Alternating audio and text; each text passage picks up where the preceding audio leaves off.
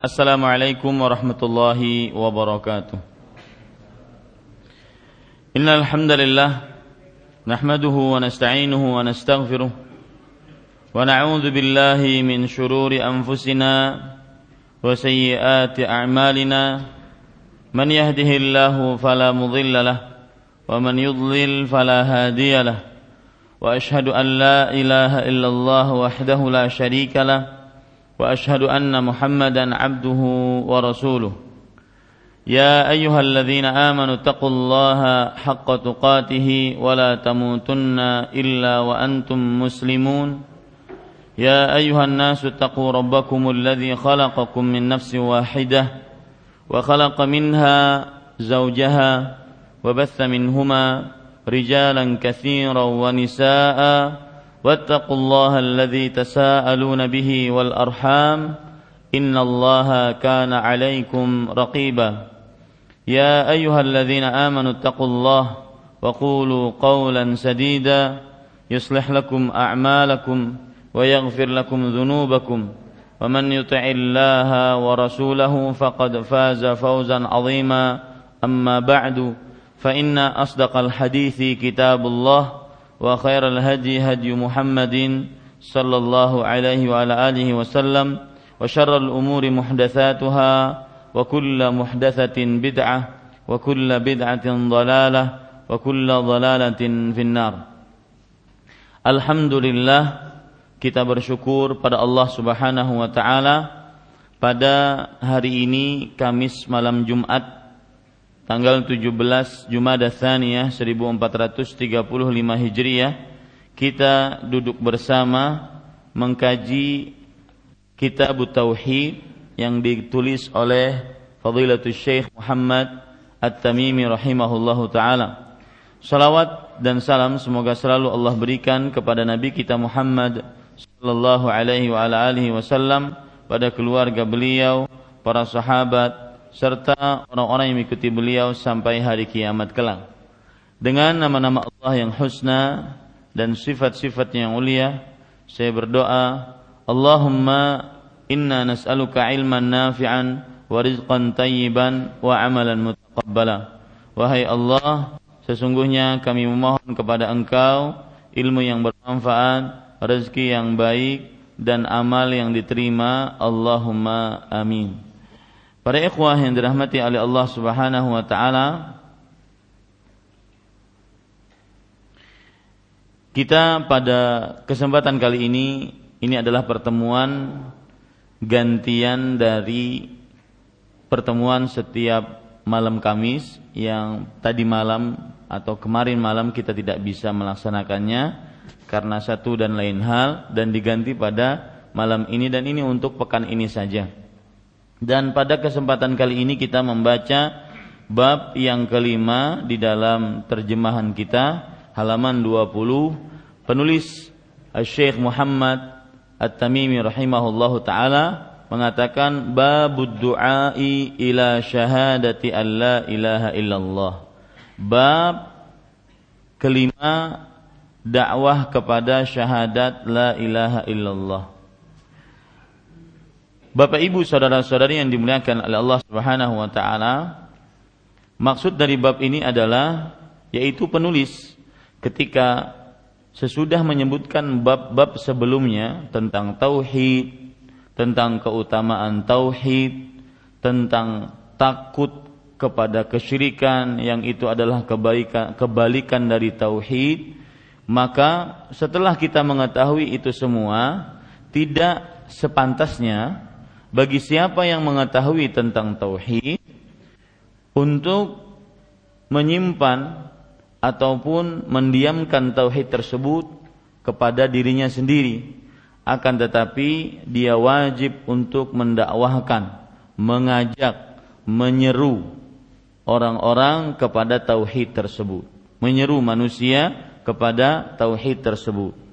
Dan tentunya dengan hikmah dengan nasihat yang baik sebagaimana yang dilakukan oleh para nabi dan para rasul alaihi wassalatu wassalam.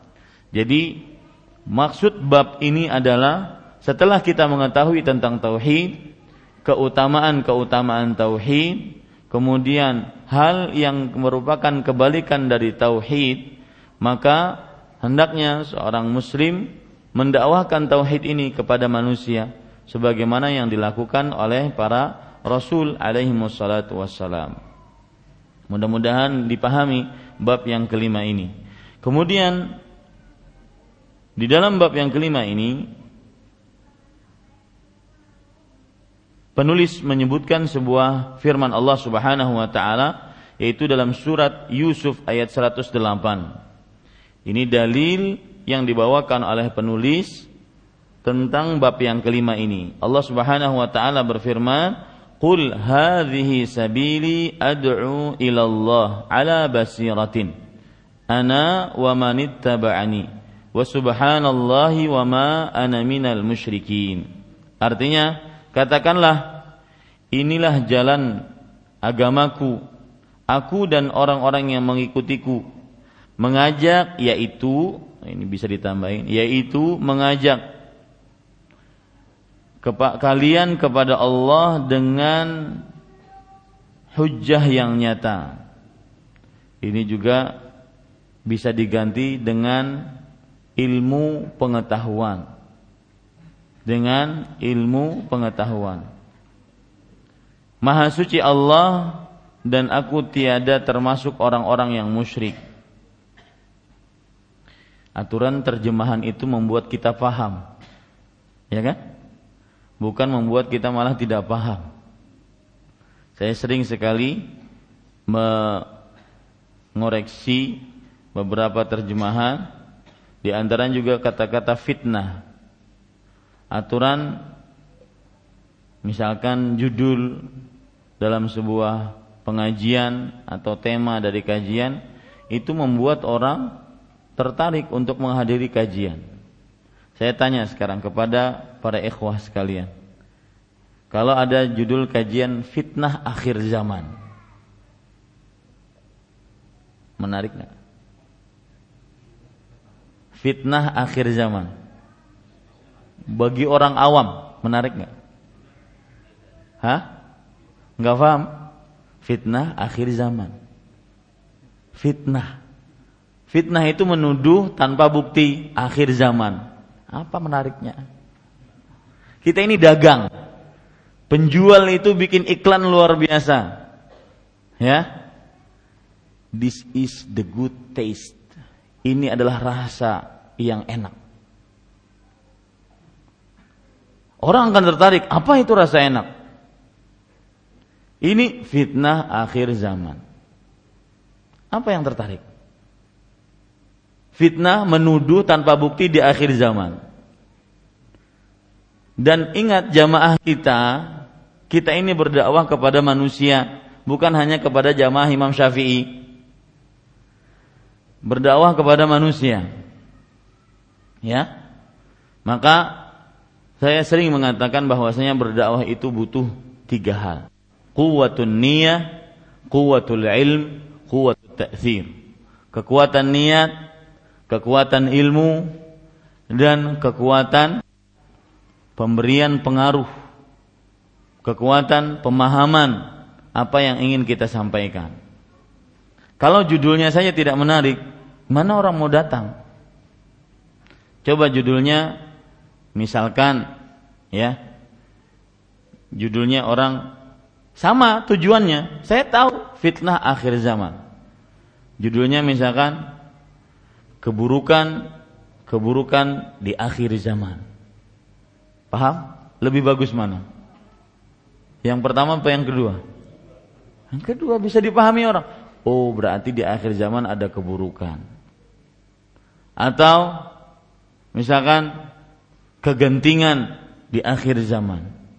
Ini fitnah akhir zaman. Itu Arab Indonesia yang diarabkan atau Arab yang diindonesiakan. Ya. Ini di Banjarmasin tidak boleh ada judul-judul pengajian seperti ini. Harus jelas bisa menarik orang. Jelas dan bisa menarik orang. Kita ini adalah dagang Orang dagang dunia itu luar biasa mencari kata-katanya, bahkan ada dia dibayar mahal untuk nyari kata-kata. Ya kan? Marketing itu mahal. Untuk iklan itu mahal. Maka kita ini dagang bukan dagang dunia, dagang akhirat. Agamanya Allah Subhanahu wa taala kita kita ingin persembahkan kepada umat manusia. Makanya harus menarik. Menarik dalam artian bisa dipahami kemudian orang tertarik untuk mengambil ilmu darinya. Tapi para ikhwan yang dirahmati oleh Allah Subhanahu wa taala. Di sini makanya saya tadi mengatakan, katakanlah ini jalan agamaku dan aku aku dan orang-orang yang mengikutiku. Yaitu mengajak kalian kepada Allah dengan hujah yang nyata. Dengan ilmu pengetahuan. Coret itu hujah yang nyata. Dengan ilmu pengetahuan. Maha suci Allah dan aku tiada termasuk orang-orang yang musyrik. Pahaman mana? Aku mengajak kalian kepada Allah dengan hujah yang nyata atau dengan ilmu pengetahuan. Mana yang lebih mudah dipahami? Ilmu pengetahuan. Ya, jangan Arabnya di Indonesia kan, Indonesianya di Arabkan, diterjemahkan. Ini para ikhwah sekalian. Maha suci Allah dan aku tiada termasuk orang-orang yang musyrik. Bapak Ibu saudara-saudari yang dimuliakan oleh Allah Subhanahu wa taala, kita membahas ayat ini yang pertama yang disebutkan oleh uh, penulis rahimahullahu taala. Ketika Allah Subhanahu wa taala berfirman, "Qul" setiap yang ada di dalam Al-Qur'an, "Qul" maka ini maksudnya adalah perintah dari Allah Subhanahu wa taala kepada Nabi Muhammad sallallahu alaihi wasallam. Dan itu ya, itu adalah selalu merupakan redaksi dari Allah Subhanahu wa taala untuk Rasulullah sallallahu alaihi wasallam. Kebanyakan kata-kata kul adalah firman Allah yang redaksinya ditujukan kepada Rasulullah sallallahu alaihi wasallam. Imam Ibnu Katsir rahimahullahu taala menjelaskan ayat ini, beliau mengatakan yaqulu ta'ala li rasulih sallallahu alaihi wasallam amiran lahu an yukhbira an-nasa anna hadhihi sabilahu ay tariqatahu wa sunnatahu. Artinya Allah Subhanahu wa taala memerintahkan kepada Rasulullah sallallahu alaihi wasallam untuk memberitahukan kepada manusia bahwasanya manusia bahwasanya inilah jalan Rasulullah dan inilah metode Rasulullah sallallahu alaihi wasallam. Apa jalan Rasulullah? Ad'u ilallah. Aku mengajak kalian kepada Allah. Ala basiratin yaitu di atas ilmu pengetahuan. Ilmu pengetahuan di sini yaitu maksudnya adalah berdasarkan Al-Qur'an dan hadis-hadis Rasul sallallahu alaihi wasallam. Ya. Basirah artinya adalah ilmu pengetahuan yang yakin, yang benar-benar pasti. Itu basirah. Ana wa manittaba'ani. Aku dan orang-orang yang mengikutiku. Maha suci Allah dan aku bukan termasuk orang-orang yang musyrik. Para ikhwan yang dirahmati oleh Allah Subhanahu wa taala, di dalam ayat ini yang kita bisa ambil pelajaran adalah bahwa berdakwah kepada tauhid adalah jalannya para rasul alaihi wassalatu wassalam. Dan juga pengikut-pengikutnya berdakwah kepada tauhid mengajak manusia untuk menyembah Allah itu adalah jalannya para rasul alaihi wassalatu wassalam. Jadi siapa yang ingin mencontoh dakwanya para nabi, para rasul, terutama nabi kita Muhammad sallallahu alaihi wasallam adalah mendakwahkan tauhid. Maka para ikhwan yang dirahmati oleh Allah, semestinya seorang pendai yang berdakwah ketika dia ingin berdakwah maka hendaknya dia berdakwah sebagaimana yang dicontohkan oleh Rasulullah sallallahu alaihi wasallam yaitu mendakwahkan kepada Allah ya mendakwahkan kepada syahadat Allah ilaha illallah, mendakwahkan agar manusia mentauhidkan Allah Subhanahu wa taala. Dan ini adalah inti dari dakwahnya para nabi dan para rasul alaihi wassalatu wassalam. Dan khairul hadi hadi Muhammad sallallahu alaihi wasallam. Sebaik-baik petunjuk adalah petunjuk Rasulullah sallallahu alaihi wasallam. Berarti jika Anda ingin berdakwah, maka dakwahkanlah dakwah tauhid. Ini yang pertama kali ya yang harus kita dakwahkan kepada manusia. Kemudian pelajaran yang kedua yang kita bisa ambil dari hadis ini dari ayat ini juga adalah bahwa wajib bagi orang yang ingin berilmu eh orang yang ingin berdakwah harus mengetahui apa yang dia dakwahkan. Apakah itu berupa perintah? Dia harus mengetahui apa yang dia dakwahkan. Ataukah berupa larangan? Harus dia mengetahui ini larangan Allah, ini hal yang diharamkan oleh Allah, ini hukumnya haram, ini hukumnya makruh, harus dia mengetahui. Itu modal dasar dari seorang pendakwah. Karena di sini Allah berfirman, "Ala basiratin, ad'u ila Allah ala basirah." Aku berdoa, berda, uh, mengajak, menyeru manusia untuk bersyahadat la ilaha illallah di atas ilmu pengetahuan. Harus berilmu kalau tidak berilmu, maka dia tidak boleh berdakwah. Laisa ahlan lid dakwah. Bukan orang yang cocok untuk berdakwah. Harus dia berilmu. Apa yang dia ilmui? Yang dia ilmui adalah apa yang dia ajak dan apa yang dia larang. Apa yang dia ajak manusia kepadanya ataupun yang manusia dia larang atasnya.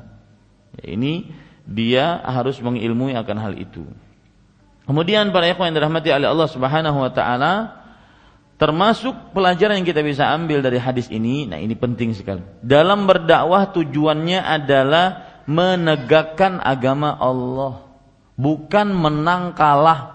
Berdakwah bukan pamer kepintaran, berdakwah bukan pamer hafalan. Berdakwah adalah ingin agar manusia berpindah dari penyembahan kepada berhala kesyirikan, gelapnya kesyirikan berpindah kepada penyembahan Rabbul Ibad. Berpindah kepada penyembahan Allah yang memelihara hamba-hamba. Berpindah kepada penyembahan uh, Allah yang satu-satunya berhak disembah. Berpindah kepada cahaya tauhid. Ini para ikhwas sekalian. Jadi pelajaran yang sangat menarik juga dari ayat ini adalah bahwa seorang pendakwah tujuannya adalah mendakwahkan agama Allah agar manusia beribadah hanya kepada Allah.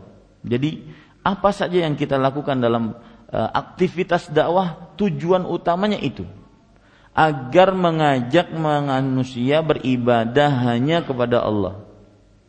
Mau dari praktek sholat, puasa, zakat, haji, sholat berjamaah, menuntut ilmu, tujuannya adalah agar orang dengan hal-hal tersebut mengabdikan dirinya kepada Allah semata. Ya. Maka di sini disinggung tentang ikhlas dalam berdakwah.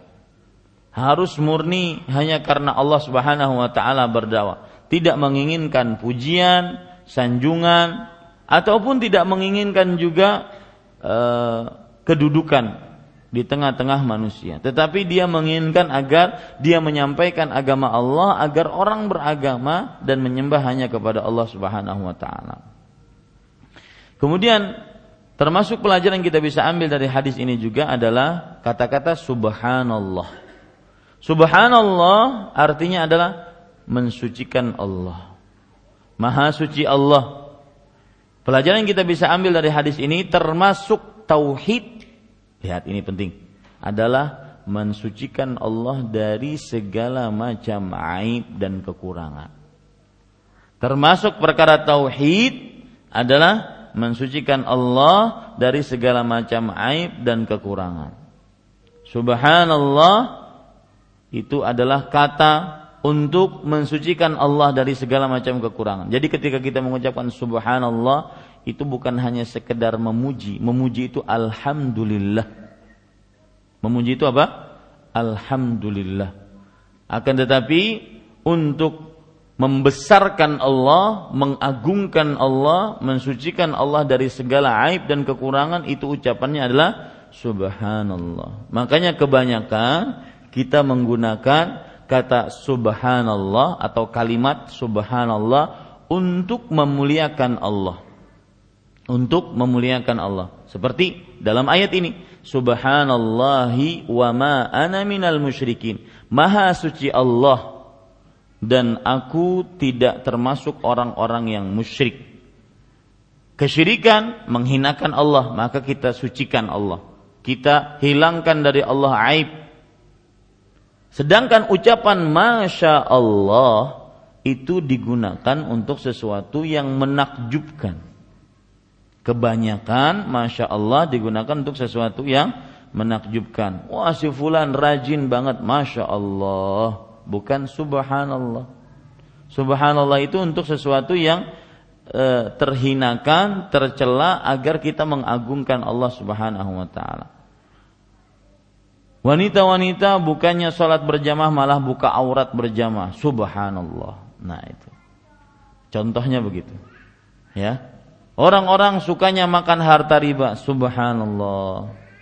Jadi kata subhanallah itu untuk sesuatu yang kita dengannya mengagungkan Allah Subhanahu wa taala. Ketika kita melihat sesuatu yang merendahkan hukum-hukum Allah ataupun kedudukan Allah Subhanahu wa taala. Beda paham sekarang bedanya? Bagaimana mengucapkan subhanallah dan masya Allah. Ya. Bapak kelihatan sehat sekali. Subhanallah. Cocok? Hah? Enggak cocok. Ya Bapak kelihatan ganteng sekali. Subhanallah. Cocok nggak? Nggak cocok. Masya Allah. Kapan bapak dan ibu mengatakan itu tidak cocok? Ketika sudah berilmu, begitulah berdakwah. Ilmui baru dakwahkan. Jangan maju ke, medan dakwah sebelum berilmu. Oleh sebabnya, ya para ikhwah sekalian dirahmati oleh Allah Subhanahu wa taala, di ayat atau di dalil yang kedua penulis menyebutkan sebuah hadis yang di sini menjelaskan nanti dalam hadis ini bahwa Nabi Muhammad SAW Alaihi Wasallam mengutus orang-orang yang berilmu ke medan dakwah bukan sembarangan. Mengutus orang-orang yang berilmu ke medan dakwah bukan orang-orang sembarangan. Kita baca hadisnya An Ibnu Abbas radhiyallahu anhuma anna Rasulullah sallallahu alaihi wa ala alihi wasallam lamma ba'atha Mu'adzan ila al-Yaman qala lahu.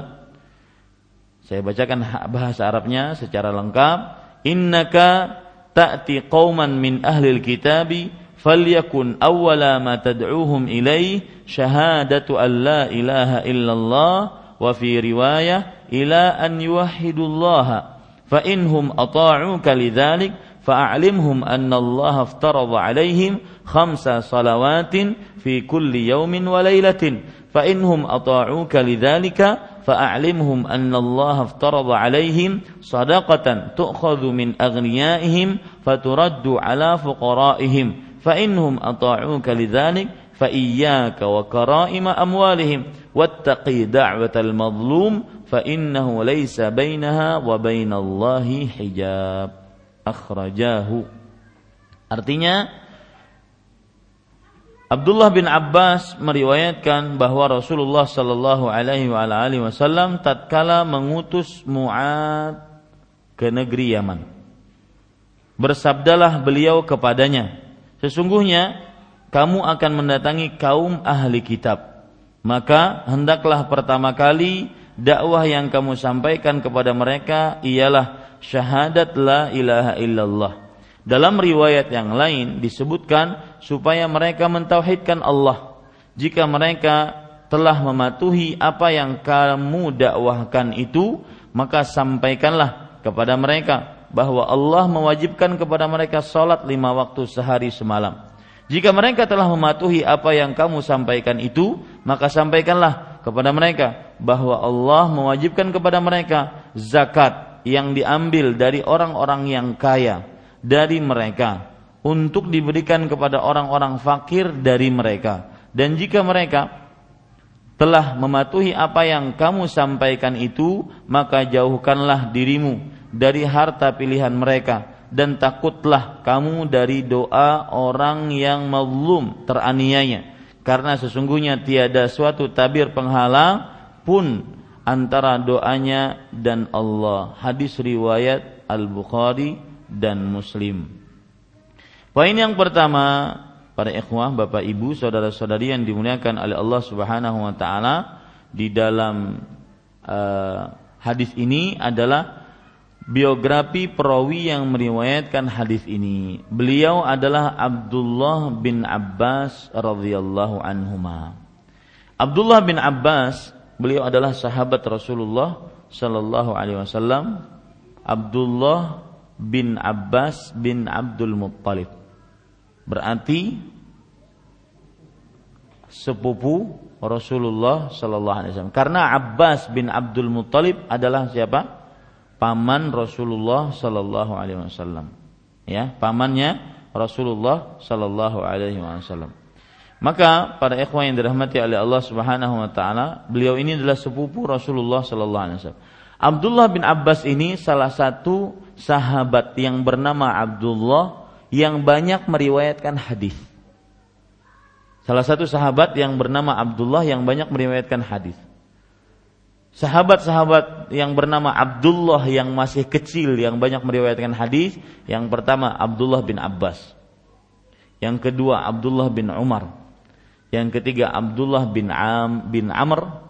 Yang keempat Abdullah bin Amir ini empat orang sahabat yang banyak meriwayatkan hadis yang disebut dalam ilmu hadis al-abadilah al-arba'atu sahabat-sahabat kecil muda yang bernama Abdullah yang berjumlah empat orang yang banyak meriwayatkan hadis. Siapa mereka tadi? Abdullah bin Abbas, Abdullah bin Umar, Abdullah bin Amr, Abdullah bin Amir radhiyallahu anhum ajma'in. Taib, yang kita ambil pelajaran dari biografi Abdullah adalah kegigihan beliau menuntut ilmu Bahkan sampai Abdullah bin Abbas itu datang ke rumah-rumah sahabat yang tua-tua. Karena beliau muda, datang ke rumah-rumah sahabat yang tua-tua untuk dan duduk di depan pintu. Dulu pin, dulu rumah tidak ada halaman, bisa bernaung di depan pintu ya berarti penuh dengan debu tanah biasa. Ini kegigihan Abdullah bin Abbas radhiyallahu anhu. Pelajarannya adalah la yunalul ilmu birahatil jism ilmu tidak akan didapat dengan hanya leha-leha. Harus ada usaha. Tidak bisa orang lahir langsung berilmu begitu, enggak. Laisal mar'u yuladu aliman wa laisa huwa dhu ilmin kaman huwa jahilu. Tidaklah seseorang dilahirkan dalam keadaan berilmu, akan tetapi dia eh, eh, tidaklah seseorang dilahirkan dalam keadaan berilmu dan tidaklah sama orang yang berilmu dengan orang yang bodoh. Maka harus menuntut ilmu. Ya, harus menuntut menuntut ilmu. Dan menuntut ilmu tidak boleh sembarangan, eh, tidak boleh asal-asalan. Harus dengan usaha. Ya, mau hafal ya dihafal. Ustadz gimana hafal Quran? Mudah caranya, cuma dihafal. Ya, nggak bisa angan-angan begitu, tidak bisa. Al jannatu laysat bil amani kata orang. Surga itu bukan dengan cita-cita dengan angan-angan saja, ya dengan hayalan, tetapi dengan amal, ya. Baik, kemudian pelajaran yang bisa kita ambil dari Abdullah bin Abbas juga adalah orang tua hendaknya mendoakan anak. Karena Rasul Shallallahu Alaihi Wasallam mendoakan Abdullah bin Abbas. Doa yang sangat terkenal riwayat Bukhari, Allahumma faqihu fid Ya Allah pahamkan dia tentang ilmu agama. Dan ini perhatian kepada orang tua, Anda mendoakan anak-anak Anda bukan sekedar eh, bukan hanya doa-doa yang kalau boleh dalam mohon maaf bahasa saya yang picisan yang rendahan. Doa tentang dunia, doa agar dia lulus naik kelas, ya silahkan doakan untuk dia mendapatkan kebahagiaan dunia. silahkan. Tapi jangan lupa doakan juga untuk kebahagiaan akhirat. Karena itu yang tujuan utama sebagaimana doa-doa para nabi di antaranya doa Nabi Ibrahim. Ayat kalau tidak salah ayat 35. Wajnubni wa baniya an na'budal asnam. Jauhkanlah aku dan keturunanku dari menyembah berhala. Ini lebih utama dibandingkan minta agar anak dapat pekerjaan, agar anak diterima menjadi PNS dan semisal. Kemudian doakan juga dengan doa yang penting-penting seperti Rabbi ja'alni muqimas salah wa min dzurriyyati Rabbana wa taqabbal du'a Wahai Rabbku jadikanlah aku dan keturunanku orang-orang yang mendirikan sholat.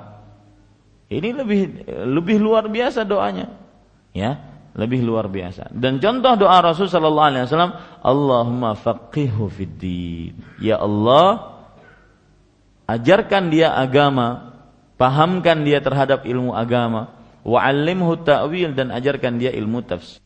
Nah, salah satu tugas orang tua dan hak anak adalah mendoakan anaknya.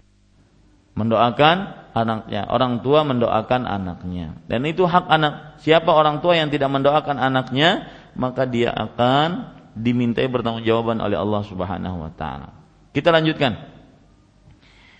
Uh, Abdullah bin Abbas radhiyallahu anhu meriwayatkan bahwa Rasulullah shallallahu alaihi wasallam tatkala mengutus Muad ibnul Yaman Mu'ad bin Yaman rahimah uh, radhiyallahu anhu beliau adalah salah satu sahabat Rasulullah sallallahu alaihi wasallam yang paling faham tentang al halal dan haram. Makanya saya katakan tadi di hadis yang ke, yang pertama ini ya penulis Syekh Muhammad At-Tamimi menyebutkan bahwasanya beliau menyebutkan hadis ini yaitu Rasulullah Shallallahu Alaihi Wasallam mengutus Muad.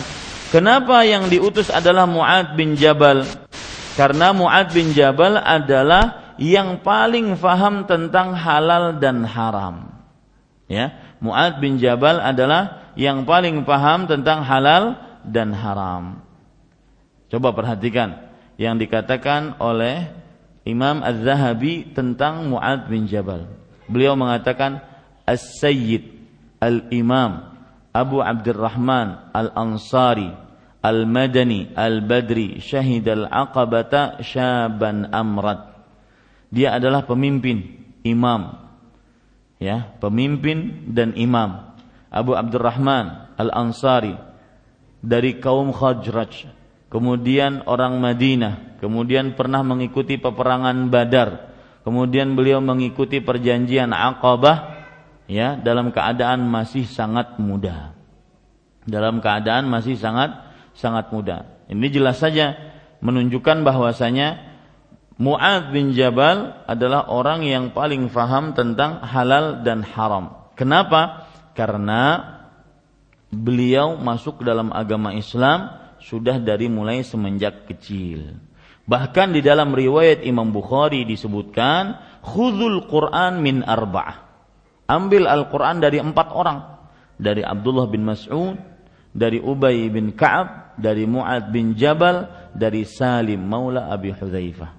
Ini hadis diriwayatkan oleh Imam Bukhari ya menunjukkan bahwasanya memang Mu'ad bin Jabal radhiyallahu anhu dan juga Imam Muslim menunjukkan Mu'ad bin Jabal adalah memang yang paling pantas untuk diutus ke negeri Yaman. Makanya yang berdakwah berilmu dulu ya ilmui baru dakwahkan.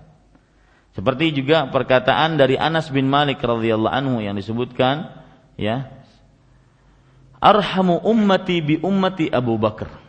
Artinya umatku yang paling kasih sayang terhadap umatku adalah Abu Bakar. Wa asyadduha fi dinillah Umar. Dan yang paling tegas di dalam penegakan agama Allah adalah Umar wa asdaquha hayaan Utsman dan yang paling pemalu adalah Utsman wa a'lamuhum bil halali wal harami Mu'adz. Ya? Dan yang paling paham tentang halal dan haram adalah siapa?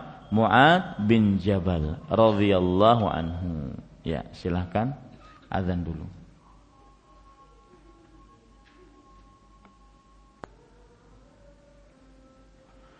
Ya, saya lanjutkan Bapak Ibu saudara-saudari ini masih menarik tentang Mu'ad bin Jabal dan nanti kita ambil pelajaran Mu'ad bin Jabal termasuk enam orang yang mengumpulkan Al-Quran. Ya, Mu'ad bin Jabal adalah enam orang yang diperintahkan oleh Rasulullah untuk menulis Al-Quran di zaman Rasulullah Sallallahu Alaihi Wasallam. Kemudian juga Mu'ad bin Jabal seperti yang saya katakan tadi masuk dalam agama Islam ketika beliau masih muda. Masih tidak mempunyai jenggot, disebut syabun amrat. Pemuda yang bersih pipinya dari bulu-bulu jenggot atau kumis. Kemudian beliau, nah ini pelajarannya. Beliau termasuk orang yang ikut perjanjian Aqabah bersama 70 orang dari kaum Ansar. Dan beliau ikut peperangan Badar, Uhud, Khandaq dan seluruh peperangan bersama Rasulullah sallallahu alaihi wasallam. Ya, seluruh peperangan bersama Rasulullah sallallahu alaihi wasallam. Pelajaran yang menarik dari cerita-cerita seperti ini untuk kita apa? Yaitu bukan sekedar uh, cerita, bukan. Akan tetapi jadilah manusia yang benar-benar mempunyai prestasi hebat tentang agama di dalam agama Allah. Oh, si fulan prestasinya adalah suka menuntut ilmu. Si fulan prestasinya suka beribadah, menghafal Quran. Jadi terkenalnya orang kalau melihat wajah dia, oh dia itu terkenalnya dengan ini. Ya. Nah, begitu Mu'ad bin Jabal terkenalnya dengan peperangan, ikut perang, ikut perjanjian Aqabah, kemudian ikut perang Badar, Uhud, Khandaq dan semisalnya. Itu terkenalnya Mu'ad seperti itu. Maka kita untuk diri kita apa? Kita ini mengetahui biografi para sahabat bukan sekedar mengetahui. Tetapi untuk kita amalkan, kita resapkan di dalam kehidupan kita sehari-hari. Ya, untuk kita apa? Kalau begitu kita harus berprestasi di dalam perkara ibadah kita, bukan hanya perkara dunia saja. Nah, prestasi saya apa dalam perkara ibadah? Dan ketika kita mengatakan prestasi bukan untuk dipuji, bukan. Tetapi untuk keinginan kita di hadapan Allah Subhanahu wa taala nantinya sebagai bentuk pengabdian kita kepada Allah Subhanahu wa taala. Kemudian sebagaimana yang kita lihat di sini, Muad bin Jabal diutus Rasulullah sallallahu alaihi wasallam ke negeri Yaman. Sampai Nabi Muhammad sallallahu alaihi wasallam meninggal beliau di sana. Jadi beliau tidak mendapati Rasul Shallallahu Alaihi Wasallam ketika beliau meninggal. Digantikan oleh Abu Bakar As-Siddiq, maka Abu Bakar As-Siddiq menjadikan Mu'ad menjadi gubernur di negeri Yaman. Lalu setelah itu, setelah beberapa lama beliau pulang ke kota Madinah. Dan setelah ke kota Madinah, beliau ke daerah Syam. Jadi penuh dengan perjalanan beliau ini. Nah, ketika di daerah Syam terjadi taun, penyakit taun, penyakit yang mewabah dengan cepat. Yang disebut dengan taun amwas. Ya. Wabah dengan cepat yang disebut dengan amwas. Ketika penyakit itu tersebar, maka Abu Ubaidah ibnul Jarrah meninggal karena penyakit taun tersebut. Dan Rasul Shallallahu Alaihi Wasallam menyatakan orang yang kena penyakit taun syahid. Kemudian digantikan oleh Muadz bin Jabal sebagai gubernur di negeri Syam. Dan ini disetujui oleh Umar bin Khattab radhiyallahu anhu dan beliau juga meninggal pada tahun itu. Yaitu meninggal karena kena penyakit taun tadi. Berarti beliau meninggal pada tahun 18 Hijriah. Ya, beliau meninggal pada tahun 18 Hijriah. Kemudian pelajaran yang menarik juga, beliau ini orangnya sangat ganteng. Ya. Dan terkenal itu Mu'ad bin Jabal mempunyai wajah yang sangat ganteng. Kemudian beliau mempunyai meriwayatkan hadis sebanyak 157 hadis. Dan beliau meninggal dalam keadaan belum mempunyai anak. Jadi beliau lahir kira-kira uh, umur dalam keadaan 20 sebelum uh, 20 uh, tahun ke-20 sebelum Hijriah. tahun ke-20 sebelum Hijriah. Kemudian beliau meninggal pada tahun 18 Hijriah. Hitung saja itu. Ya. Tahun ke-20 sebelum Hijriah meninggal 18 Hijriah berapa umur beliau? Beliau men ah 38. Makanya beliau meninggal dalam keadaan belum mempunyai anak. Ada perkara menarik dari seorang Mu'ad bin Jabal saking tingginya ilmunya kata Umar bin Khattab laula Mu'adzun lahalaka Umaru kalau seandainya bukan karena ada Mu'ad sebagai ahli ilmu sebagai ahli fatwa maka niscaya Umar sebagai pemimpin akan binasa ini menunjukkan sebenarnya antara pemimpin negara dengan pemimpin ilmu harus bersatu. Makanya uh, Al-Mawardi di dalam kitab beliau Adab Dunia wa Din mengatakan Ad-dinu bil ilmi yabqa. Artinya uh, ad, al uh, afan ad-dinu birriasati yabqa. Agama dengan kepemimpinan jika bersatu dia akan tetap agama tersebut.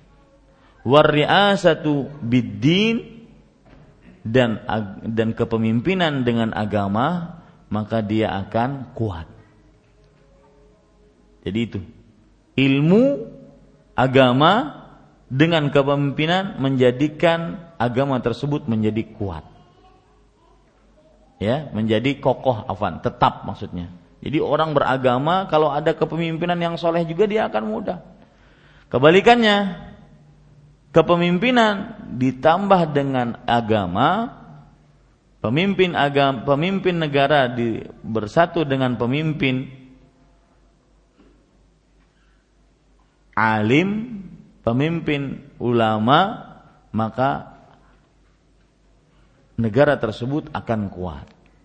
Dan itu terbukti di kerajaan Arab Saudi. Yang mana Muhammad bin Saud bertemu dengan Muhammad bin Abdul Wahab. Muhammad bin Saud pemimpin negara bertemu dengan Muhammad bin Abdul Wahab pemimpin ulama ataupun orang alim. Ya, kekuasaan dengan ilmu agama akan menjadikan agamanya kokoh, kekuasaannya kuat. Agamanya tetap, kekuasaannya. Nah, ini ini menjadi pelajaran mudah-mudahan bisa diamalkan di negara ini. Taib. Sekarang kita ingin membahas apa makna hadis ini. Rasulullah SAW bersabda sesungguhnya kamu akan mendatangi kaum ahli kitab. Kamu di sini siapa? Muad bin Jabal mendatangi kaum ahli kitab. Kaum ahli kitab yang dimaksud di sini adalah kaum Yahudi. Karena kebanyakan ya di daerah Yaman itu banyak kaum Yahudi. Tetapi ya bisa juga kaum Yahudi dan Nasrani. Kemudian sesungguhnya kamu akan mendatangi kaum ahli kitab, maka hendaklah pertama kali dakwah yang kamu sampaikan kepada mereka, yaitu kepada ahli kitab syahadat la ilaha illallah. Nah, ini contoh yang dicontohkan oleh Rasulullah kalau berdakwah, dakwahkan tauhid. Ya, yang pertama kali. Karena itu asas di dalam amal ibadah, amal ibadah yang lain. Seorang akhlaknya baik, tidak dusta, berkata baik, sopan, suka menolong. Akhlak baik itu kan kata Hasan Al Basri terpancar dari tiga hal tolaqatul wajhi. Ini yang ingin berakhlak baiknya wajah yang bermuka manis. Kemudian badlun nada. Suka menolong. Kaful adha. Dan menahan keburukan terhadap orang lain. Itu akhlak baik. Tapi akhlak baik ini tidak akan bermanfaat kecuali dengan didasari oleh akidah yang benar Makanya yang pertama kali didakwahkan kata Rasulullah, dakwah yang kamu sampaikan pertama kali kepada mereka adalah syahadat la ilaha illallah.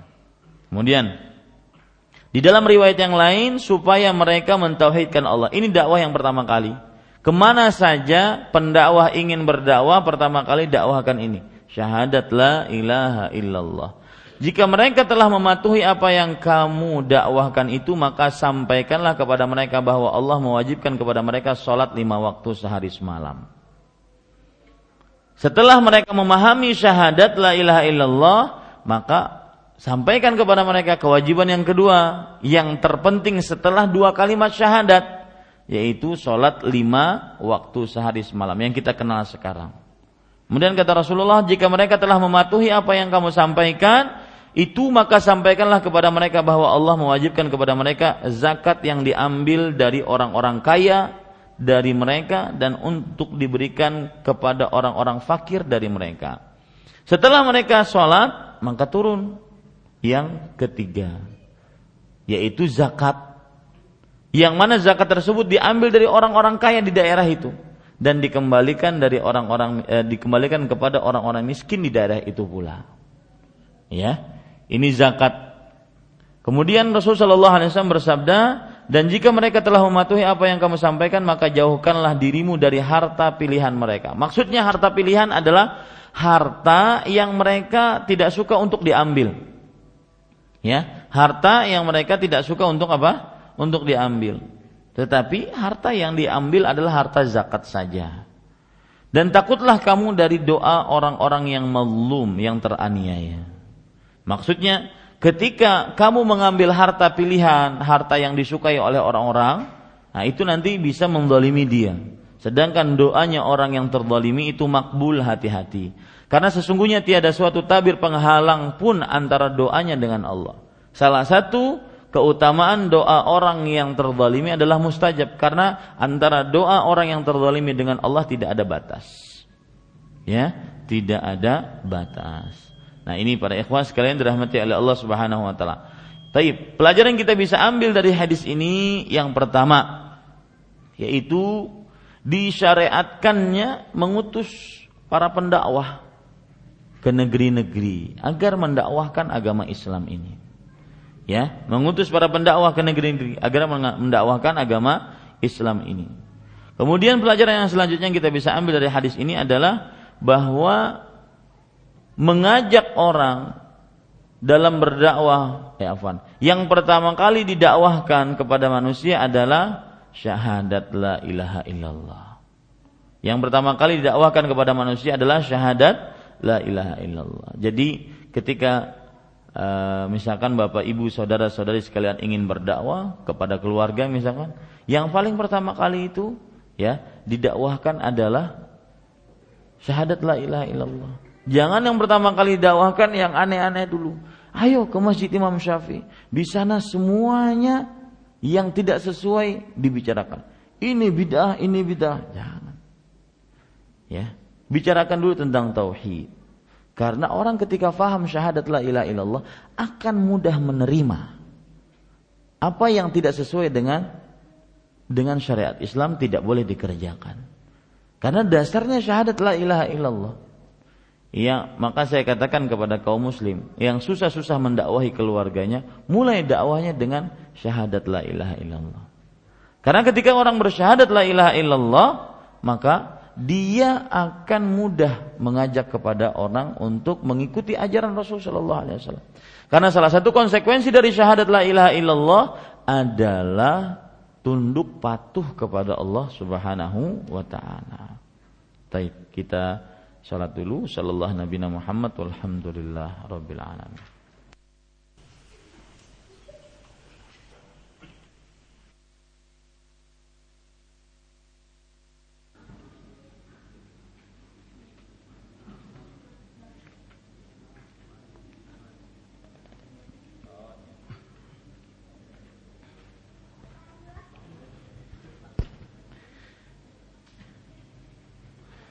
Bismillahirrahmanirrahim. Alhamdulillahirabbil alamin wa sallallahu wasallam wa baraka ala abdihi wa rasulih nabiyina Muhammad wa ala alihi wa sahbihi ajma'in. Amma ba'du. Bapak, Ibu, saudara-saudari yang dimuliakan oleh Allah Subhanahu wa taala. Tadi sebelum salat Isya kita sudah membaca hadis yang disebutkan oleh penulis di dalam bab ini dan itu hadis yang pertama yaitu cerita tentang Rasul Shallallahu Alaihi Wasallam mengutus Muad bin Jabal radhiyallahu anhu ke negeri Yaman.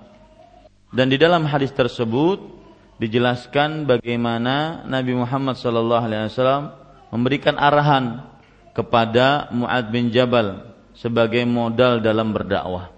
Sebagai modal dalam berdakwah. Nah, sekarang kita ambil beberapa pelajaran yang kita bisa ambil dari hadis ini. Pertanyaan eh, pelajaran yang selanjutnya sudah berapa pelajaran tadi? Dua ya. Yang ketiga yaitu bahwa seorang kafir tidak dihukumi sebagai muslim kecuali dengan mengucapkan dua kalimat syahadat.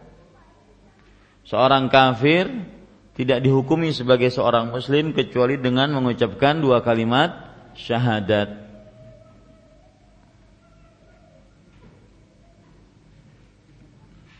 Kemudian para ikhwan yang dirahmati oleh Allah Subhanahu wa taala Pelajaran yang selanjutnya yang kita bisa ambil dari hadis ini adalah bahwa berbicara kepada orang yang berilmu tidak sama dengan berbicara kepada orang yang kepada orang yang tidak berilmu. Mendakwahi orang yang berilmu tidak sama dengan mendakwahi orang yang awam.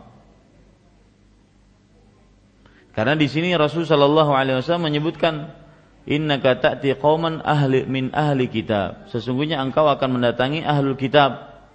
Ini menunjukkan bahwasanya beliau ingin mengingatkan kepada Mu'ad orang yang kamu dakwah ini Mu'ad radhiyallahu anhu bukan hanya sekedar orang biasa tapi mereka adalah orang berilmu orang ahlul kitab maka kita ambil pelajaran darinya mendakwahi para ahlul kitab orang yang berilmu tidak sama dengan mendakwahi orang yang awam kemudian pelajaran yang kita bisa ambil dari hadis ini juga adalah bahwa Salat adalah kewajiban yang paling agung setelah dua kalimat syahadat.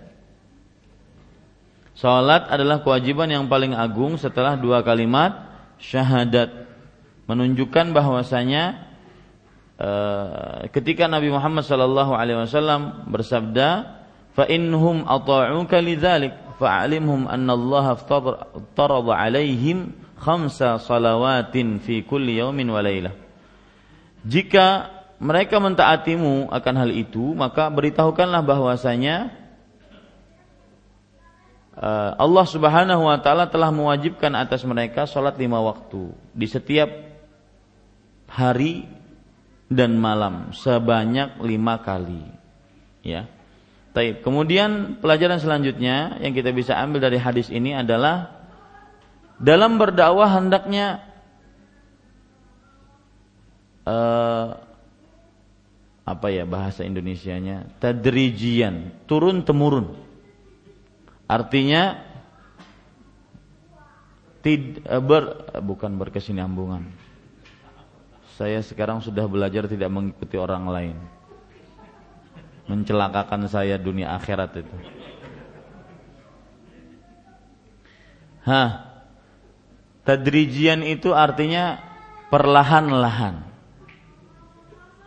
Ya, turun temurun perlahan-lahan sebagaimana Allah memerintah dalam perihal e, mengharamkan khomer mengharamkan khomer khomer itu tidak langsung dikatakan oleh Allah haram akan tetapi Allah Subhanahu wa taala menyatakan pertama kali dijauhi ketika sholat lebih baik kemudian yang kedua Allah Subhanahu wa taala mengatakan bahwasanya di dalamnya ada manfaat dan di dalamnya ada keburukan dan keburukannya lebih besar daripada manfaatnya. Yang ketiga baru Allah Subhanahu wa taala langsung menegaskan bahwasanya itu haram.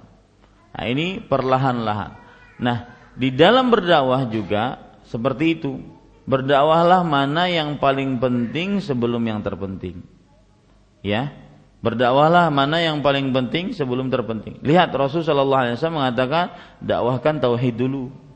Baru setelah itu perkara yang paling penting setelah tauhid. Baru setelah itu perkara yang paling penting setelah e, sholat. Ini menunjukkan skala prioritas dalam berdakwah itu ada. Mana yang lebih didahulukan dan mana yang uh, lebih dipentingkan sebelumnya. Kemudian pelajaran yang selanjutnya yang kita bisa ambil dari hadis ini adalah bahwa zakat tidak diperbolehkan diambil dari harta yang tidak diridhai oleh pemiliknya. Artinya kalau seandainya pemiliknya ingin dari harta yang baik-baik, maka ya tidak boleh seorang mengambil dari harta yang baik-baik yang disayang oleh pemiliknya. Tetapi ambillah daripada apa yang diwajibkan oleh Allah Subhanahu wa taala dari harta zakat tersebut.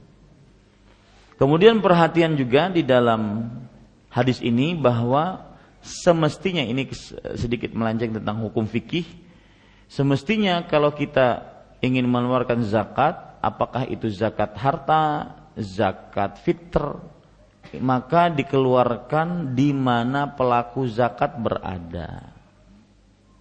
Di mana pelaku zakat berada.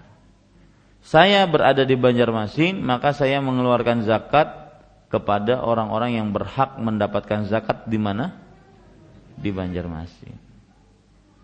Dalilnya mana? Lihat hadisnya.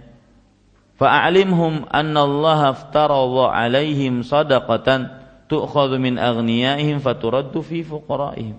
Beritahukan kepada mereka bahwasanya Allah Subhanahu wa taala telah mewajibkan kepada mereka sedekah diambil dari orang kaya mereka dan diberikan kepada orang miskin mereka. Kata-kata mereka itu menunjukkan sebuah tempat di situ.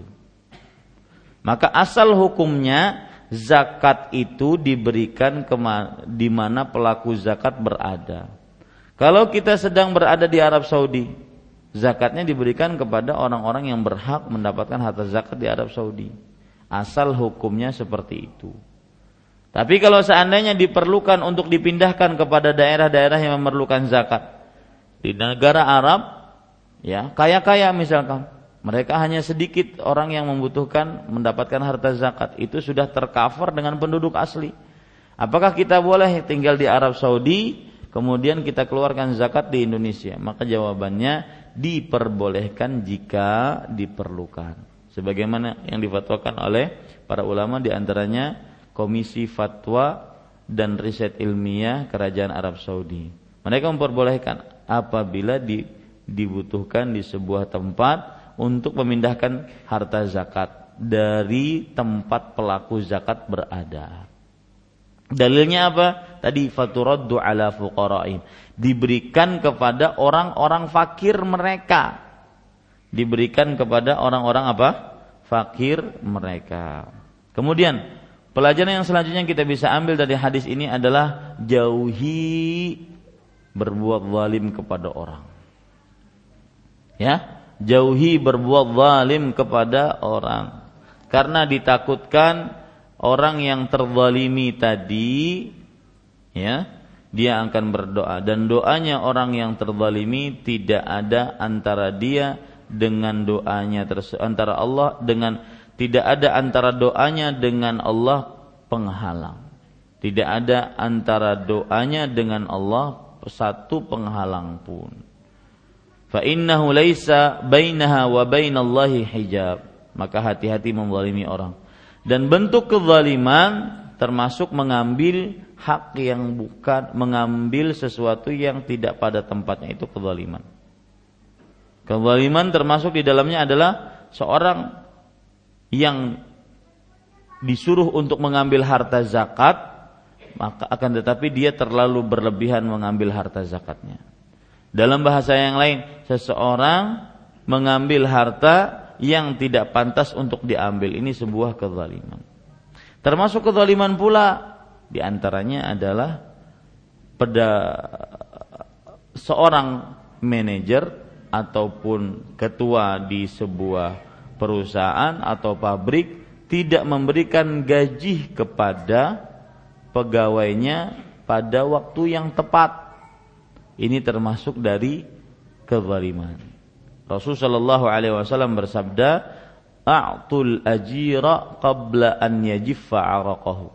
Berikan upah kepada orang yang kita perbantukan untuk membantu kita ya kepada pekerja kita sebelum kering keringatnya sebelum kering keringatnya maka semestinya seharusnya pekerja itu diberikan upah per hari tapi mungkin sulit karena kan hadisnya berbunyi sebelum kering keringatnya kalau besok sudah kering keringatnya sudah mandi ya semestinya diberikan per hari Kemudian juga tidak menjamin seseorang bisa hidup besok hari. Jadi tanggungan lagi. Nah, semestinya seperti itu. A'tul ajira qabla an yajiffa 'araqahu. Ya, ini bagi siapa yang mempunyai pegawai-pegawai di rumahnya ataupun di kantornya, maka perhatikan jangan sampai menzalimi para pegawai. Kemudian termasuk kezaliman juga adalah melakukan tatfif ketika berdagang. Ini kezaliman yaitu mengurangi timbangan atau takaran. Ini sebuah kezaliman. Karena arti zulm secara bahasa adalah meletakkan sesuatu tidak pada tempatnya. Ya, cukup kiranya karena malam ini juga ada kajian Al-Qur'an, saya tidak ingin mengganggu waktunya. Apa yang baik itu dari Allah Subhanahu wa taala, apa yang buruk itu dari saya pribadi. Wassallallahu nabiyana Muhammad walhamdulillahi rabbil alamin. Silahkan jika ada satu, dua, tiga, empat, lima pertanyaan. Silahkan. Uh, tanya Ustaz, uh, lebih berhubungan di bab sebelumnya yaitu takut kepada sirik. Uh, teman anak pernah teman anda pernah cerita uh, dia pernah diobati dengan pengobatan yang uh, memang dibacakan Al-Quran tapi ada perbuatan mengada-ngada di sana jadi di apa kasih bungkus rokok apa terus keluar kayu itu dari ini dari dalam tubuhnya terus saya nasihatkan jangan-jangan itu perbuatan sirik atau sihir seperti itu tapi karena dia merasa sembuh jadinya tidak merasa bersalah gitu. Pertanyaannya, apakah itu perbuatan sirik atau sihir atau itu termasuk perbuatan mengada-ngada? Iya. Yang tergantung ini dia di dalamnya meminta kepada jin atau tidak. Kalau meminta tolong kepada jin berarti terjadi penyamaan. Penyamaan antara jin dengan Allah dalam perkara menyembuhkan atau dalam perkara meminta tolong. Ya. Jadi tergantung yang seperti itu apakah itu meminta kepada jin atau tidak. Kalau meminta kepada jin berarti terjadi penyamaan. Penyamaan dengan apa dengan apa? Penyamaan dengan selain Allah dengan Allah. Penyamaan jin dengan Allah dalam perkara meminta pertolongan. Karena tidak ada yang berhak dimintai tolong kecuali Allah. Jadi tidak bisa kita menghukumi harus ditanya dulu. Tetapi jelas itu perbuatan yang mengada-ngada. Tidak ada contohnya dari Rasul Shallallahu Alaihi Wasallam. Dan harus dibedakan ya antara perbuatan mengada-ngada dengan kesyirikan. Karena tidak semua perbuatan mengada-ngada termasuk kesyirikan. Tidak semua. Ya. Dan ini saya diletakkan empat kue di sini ini zalim ini namanya. saya cuma satu harusnya. Ya. Taib para ikhwas sekalian. Nah, yang lain? Selamat. Mik kasih mik ke Pak Robi.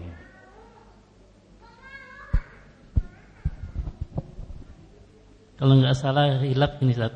Barang siapa yang diberikan suatu kebaikan-kebaikan, maka Allah akan mudahkan atau pemahaman-pemahaman atau kepahiran tentang agamanya.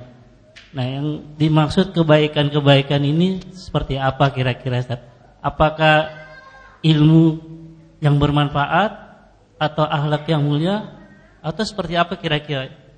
Ya, hadisnya riwayat Bukhari. Rasul sallallahu wasallam bersabda dari uh, sahabat Muawiyah bin Abi Sufyan radhiyallahu anhu, Rasul sallallahu alaihi wasallam bersabda, "Man yuridillahu bihi khairan yufaqihu fid din."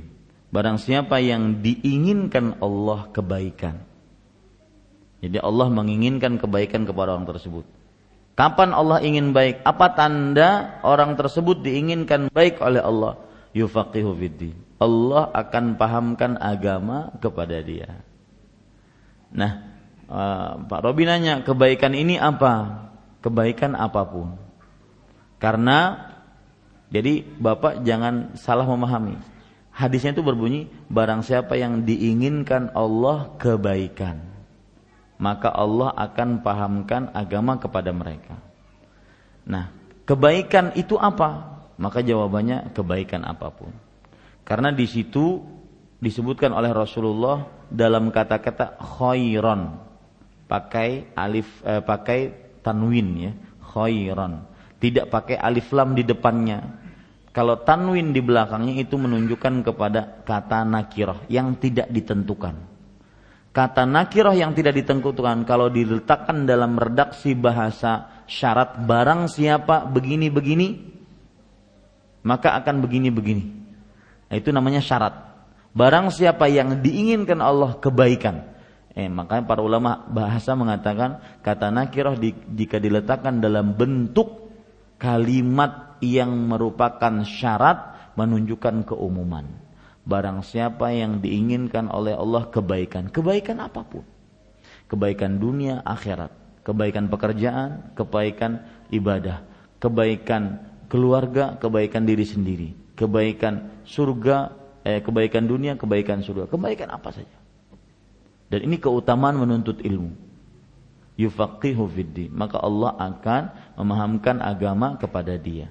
Maka bisa kita ambil pelajaran di sini. Anda orang diinginkan kebaikan oleh Allah, ingin tahu caranya? Jika Anda berilmu. Jika Anda menuntut ilmu.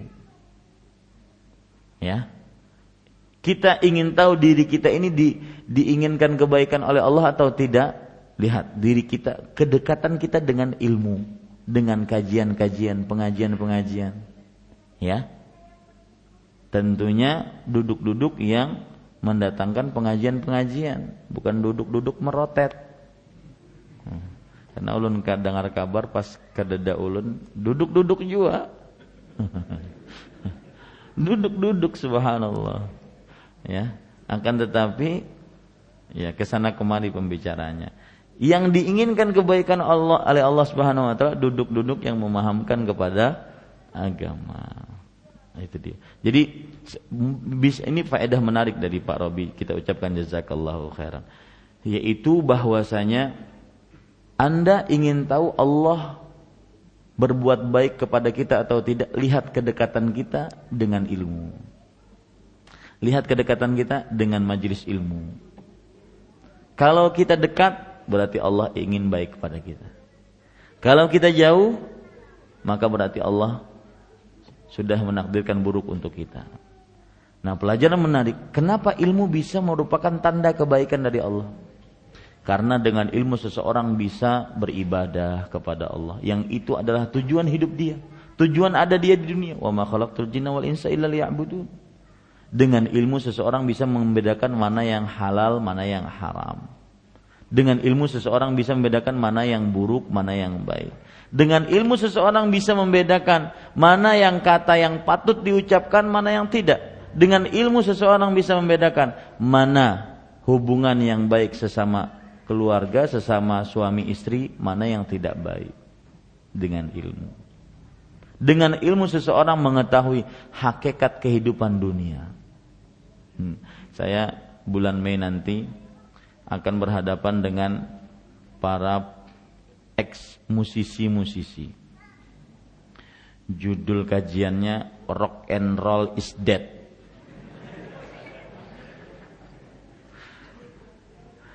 Yang hadir para musisi-musisi.